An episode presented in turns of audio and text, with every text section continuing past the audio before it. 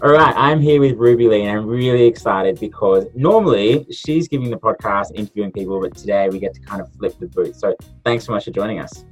Thank you for having me on the potty. I'm so excited. Whereabouts are you? Because I know you're not in Australia at the moment. I am currently in Huntington Beach, California, and it's um, just about to, like, the sun's just about to set. So, well and truly on the other side of the world. well, you um, we've got a lawyer at the moment in New York, and it's funny because she's like complete polar opposite time zones to us at the moment, and you're probably a little bit less behind that. And we're four hours difference with the East Coast. Yes. So um, East EST is really different, especially if you're calling in from Australia. PST is a little bit more appetizing, and there's like times like this where it just works really well. Works well, yeah. So unfortunately for Laura, she's like working from 11 a.m. New York time to 8 p.m. New York time, and then we get the crossover from 8 a.m. Australia time to 10 a.m. Australia time. So, um, yeah. Anyway, thanks for joining us. You probably could be out. It looks pretty sunny, so maybe you could be out, kind of just doing something fun. Yeah, well, do you know what? Everyone here, as we're recording this, everyone here is preparing for Fourth of July celebrations. Oh, yes, it course. is so epic here. I can see all the flags are coming out and there's like big things happening in the neighborhood. Mm-hmm. Um, but yeah, no, it's really mellow. I'm, I'm enjoying the lifestyle here in California. Very, very laid back, especially because we're right by the beach. So yeah, yeah loving it. God, wow, that patriotic tomorrow, you'll need to get out there and sing the uh, national anthem. Yeah, that's it. Except I might just hum the tune. yeah. just all those high pitches, you just got to hit them at some point. That's it. so fun. So I really want to love and hear your journey. I mean, I know it. I'm sure a number of the people that are listening uh, have followed you. In fact, um, before I walked out to kind of say, "Hey, I'm off to the podcast," um, and one of our lawyers said, "Oh, who?" I said, "Ruby Lee." Like, "Oh my god, I follow her. She's overseas at the moment." And I was like, all right, people are stalking, people are knowing. That's awesome. obviously now you kind of run this amazing kind of coaching business, which you'll no doubt go through, right? Own your hustle. But give me the background. Where did you come from? What did it look like? You know, how did you get to now? Yeah, so I started off in HR. So I was uh, in HR, and my specialization was in tech recruitment, recruiting for tech startups. And I was in that space for, gosh, over 10 years. I absolutely love being a recruiter. It's something that, you know, I think when I found that career, it just lit me up from the inside out. Mm. But despite all of that, I always felt really called towards entrepreneurship. And it was a real desire of mine to start a business. But you know with many people who have that desire where you get stuck and where things start to bottleneck is how? How do you actually execute on it? What are the things that, that are going to move the needle? And you know how do i actually get to from a to b? And so for me the journey began as a side hustle I started in 2015 and I was a resume and career coach. Made a lot of sense being a recruiter. Yeah unfortunately, most of my work was rejecting people versus actually hiring people. And so I did actually really want to help the contingent of people who just didn't know how to write effective CVs. And that was great. I did that side hustle for three years and I built it up to the point where I was getting loads of referrals. I was working on it in my own spare time. And it got to the point where I'm like, oh my gosh, I think I could really go all in with starting my own business. And that's one of the beautiful things I love about having a side hustle. You know, it gives you that runway and it's not, you know, always just like a desperate, like, time frame crunch on having that business uh, all set up and perfect. So that's just, you know, the journey I've been on. But where it started to get really interesting was as I had resigned from my day job, I felt this incredible uh, like pull and call towards helping others start their businesses. And one of the big signs was people were interested in why I was resigning. And I said, Oh, well, I, you know, had a career coaching side hustle. And they're like, Wait, you had a side hustle? Tell us about the side hustle. How did you start it? What do you mean you made six figures in your side hustle? What do you mean it's all online? And all the questions were geared towards the side hustle. Yeah. And I loved answering questions about it so much so I'm like, you know what?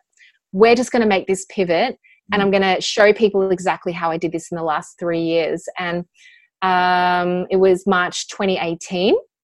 And we went all in with the business, started a brand new niche. Yeah. It's been 16 months and it's just been flourishing so much so we've been able to travel the world and I'm now, you know, coaching thousands everywhere to, you know, really own their own side hustles and and grow it into a business. So that's that's the story in a nutshell. that's so good. And how long have you been doing this from the US for? It's just kind of floating there for a while, or what does that look like? I have been traveling out of a suitcase for seven weeks. So it's extremely new. Yeah. And we left Melbourne, you know, in May and um, it has been just so awesome. Huntington Beach, California has been a real dream of mine to be in Orange County. I've always just been very drawn to it. So we've really stuck here for some time uh, and we're going to be here for a little while longer. And then basically just going where a lot of the speaking engagements are and whenever i'm invited to speak i'll go there and we'll plonk there for a little bit so yeah so exciting i mean that freedom right just to be able to kind of do whatever from wherever um, and kind of own it is yeah it's powerful And no doubt we'll get through that but i have a question because i did the same thing in terms of managing a full-time job and then having a side hustle um, and i know how i kind of got through it which was just work crazy hours but for you, I know that you kind of give advice and all the time. I mean, how did you manage that? Obviously, working full time as a recruiter and then managing a side hustle. You know, were you doing things during the day? Did it happen after hours? Like, what was that balance for you? Yeah, and this is the thing. I think the side hustle is just such a cool kind of sexy thing to do. It's like oh yeah i've got a side business. But the reality is is that it doesn't come without heaps of sacrifice. And that can be in the form of you know, not watching as much TV as you would have, or not going out as much as you would have liked to, you know, drinks and dinners and all of that. I really started to see two key behaviors you know come from my lifestyle. One was i was making choices based on what was going to get me more of what i wanted. Now more of what i wanted was living that nomadic lifestyle and being able to travel nonstop with an online business. So i would ask myself those questions questions, right? Like, you know, by watching this Netflix series, is it actually going to get me to where I want to be? Or, you know, is it just going to slow down the process? Yeah. And the other thing was, I started to really look at time and productivity in it from a very different lens. I'm sure you would have gone through this as well, where all of a sudden it's like, wow, I've got actually so much uh, net time. Like the time that you're using to commute for example the, the lunch breaks the coffee breaks the you know all those like moments where you go what was i actually doing? Just probably like spacing out and you know thinking about what could be. I was now using that so much more effectively to build the business and create business building activities. And yeah that that's what it came down to for me. Can I just say right now, I'm not an organized person whatsoever, but I'm an no but i'm an intentional person. So yeah. i approach everything with intention knowing that if i have you know a half an hour on the train i used to catch the train to and from work mm. i would use that time to create an instagram post and grow my insta following. Or i'd use that time to create like a sales email or something like that to help me grow my business. And a lot, a lot of that you know i attribute to why i was able to scale so fast. Mm yeah, it's just efficient use of time, right? And I'm the same. Like I don't watch television, I don't do movies, I don't do Netflix. Uh, I listen to podcasts and I listen to audiobooks, um, but always while doing something else. And um, people are like, oh, it's so boring. I don't watch TV. It's like I just want to learn. I want to do something. I want to progress whatever it is that I'm doing, and that's where I see value. But that's also my personality, and I feel like you and I probably have similar personalities in that regard. Exactly. Yeah, exactly the same. Time to get shit done rather than just kind of like chilling out put me on a beach and I'm fine with a podcast though. Like I Oh, same. Yeah, yeah. And even things like I, you know, used to travel a lot for work. So, you know, airport to and from on the plane, etc. I mean, even those short commutes like Melbourne to Sydney Melbourne to Brisbane, I would be like podcasts, like lining all of them up and just feeding my brain, feeding my my soul and my mind with, you know, what I could be stretching and growing in regardless of whatever industry I was in, mm. I always found like drawing from entrepreneurs and people that were doing big things out there and creating their own realities was so inspiring. And you pick up on those things, right? It becomes part of your DNA after a while. Yeah, and I'm a bit the same. So I'm doing Melbourne, Sydney, Brisbane every week, and I've been doing oh wow about two years now. Um, but see, that's my optimum time to just get emails done, right? Because there's nothing coming in, there's no calls coming in, there's no one asking you any questions And so it's like get as much done as I can on that time. Um, it's amazing how productive you can be. So good. I do. I honestly, I think I do the best work when I'm on an aeroplane, and yeah. and that's like everything from creating offers and services and programs to content for the podcast. Like everything happens when yeah. I'm on the plane. yeah. Wi-Fi turned off. Like now, version of introduced Wi-Fi, particularly Brisbane and Melbourne. There is that. I know. Wi-Fi is like no, turn it off. I know. Give me my time. This is my two hours without interruption. It's the worst. it's um, so true. Just to go back on that side hustle, you'll appreciate this story. One of my first businesses was a healthy food vending machine business. And so oh we thought it was a cool idea. I was second year lawyer. Um, one of, two of my friends were investment bankers. We put this vending machine in this office building. We partnered up with the cafe to stock it up with stuff. And so we thought this was cool. It was all going to be fine, and it was just going to work by itself. The cafe would come in, stock the vending machine. People would buy their lunch, you know, fresh bagels or baguettes, yogurts, etc. Go easy. Go at the end of the day, collect the money, and done.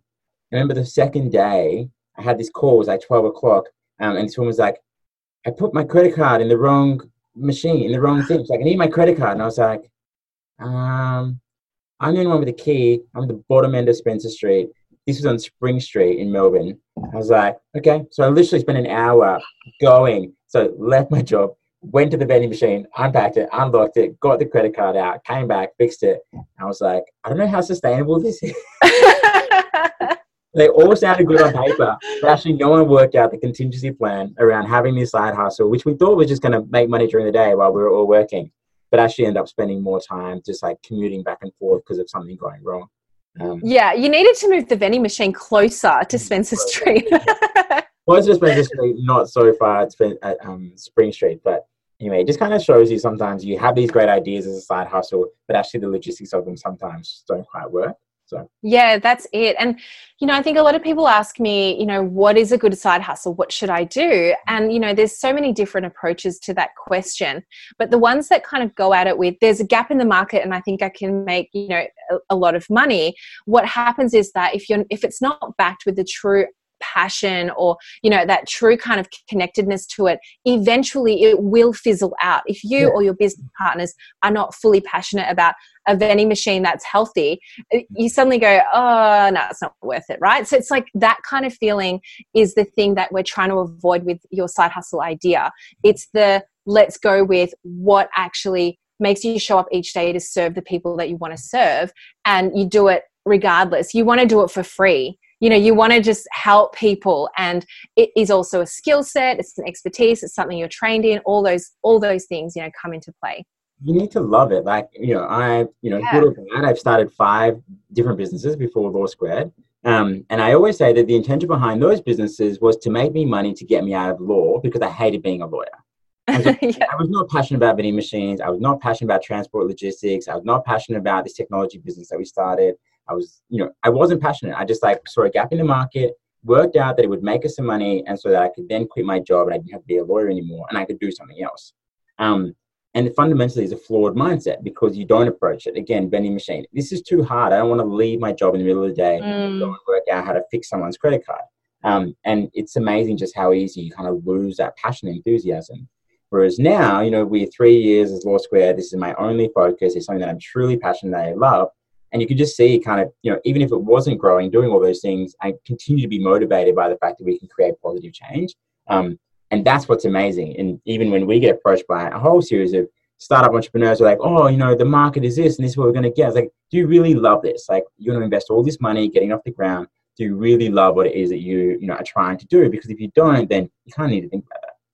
Yeah, absolutely. And what's the what's the response that you usually get asking that question? Oh, the response always is like, but no one else is doing it. Or like, yeah.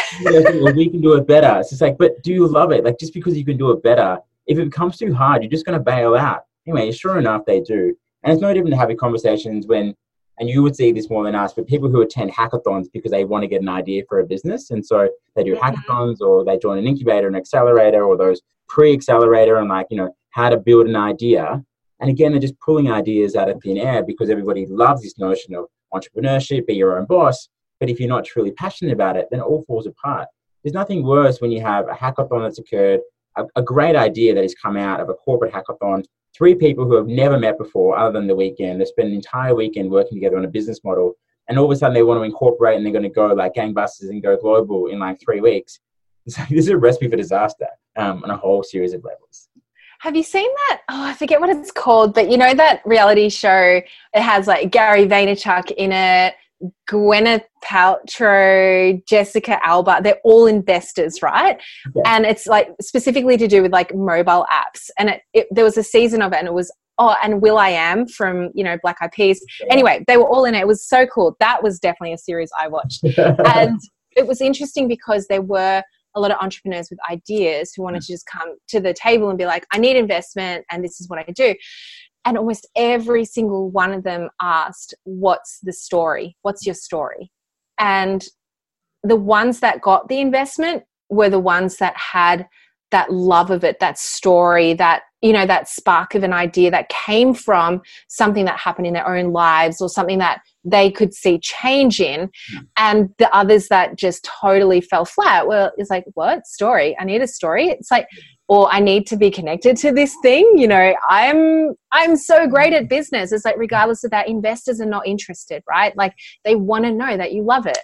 Yeah, absolutely. And I agree. And I think you need to love it because otherwise this becomes your everything. And you know, no doubt we'll have a quick chat now around own your hustle and people who go from just a side hustle to their full time kind of gig. They leave their jobs. If you don't love it at that point, you're putting yourself in a whole lot of jeopardy. That's it. Yeah. And I think, you know, when you think about the stages that I coach in, right, is like you've got your um, idea to launch, which is what we've just talked about. Then it becomes launch to income, actually working out, right, like what are my offers? How am I diversifying? And how am I creating um, that sustainability around income generation while still working nine to five?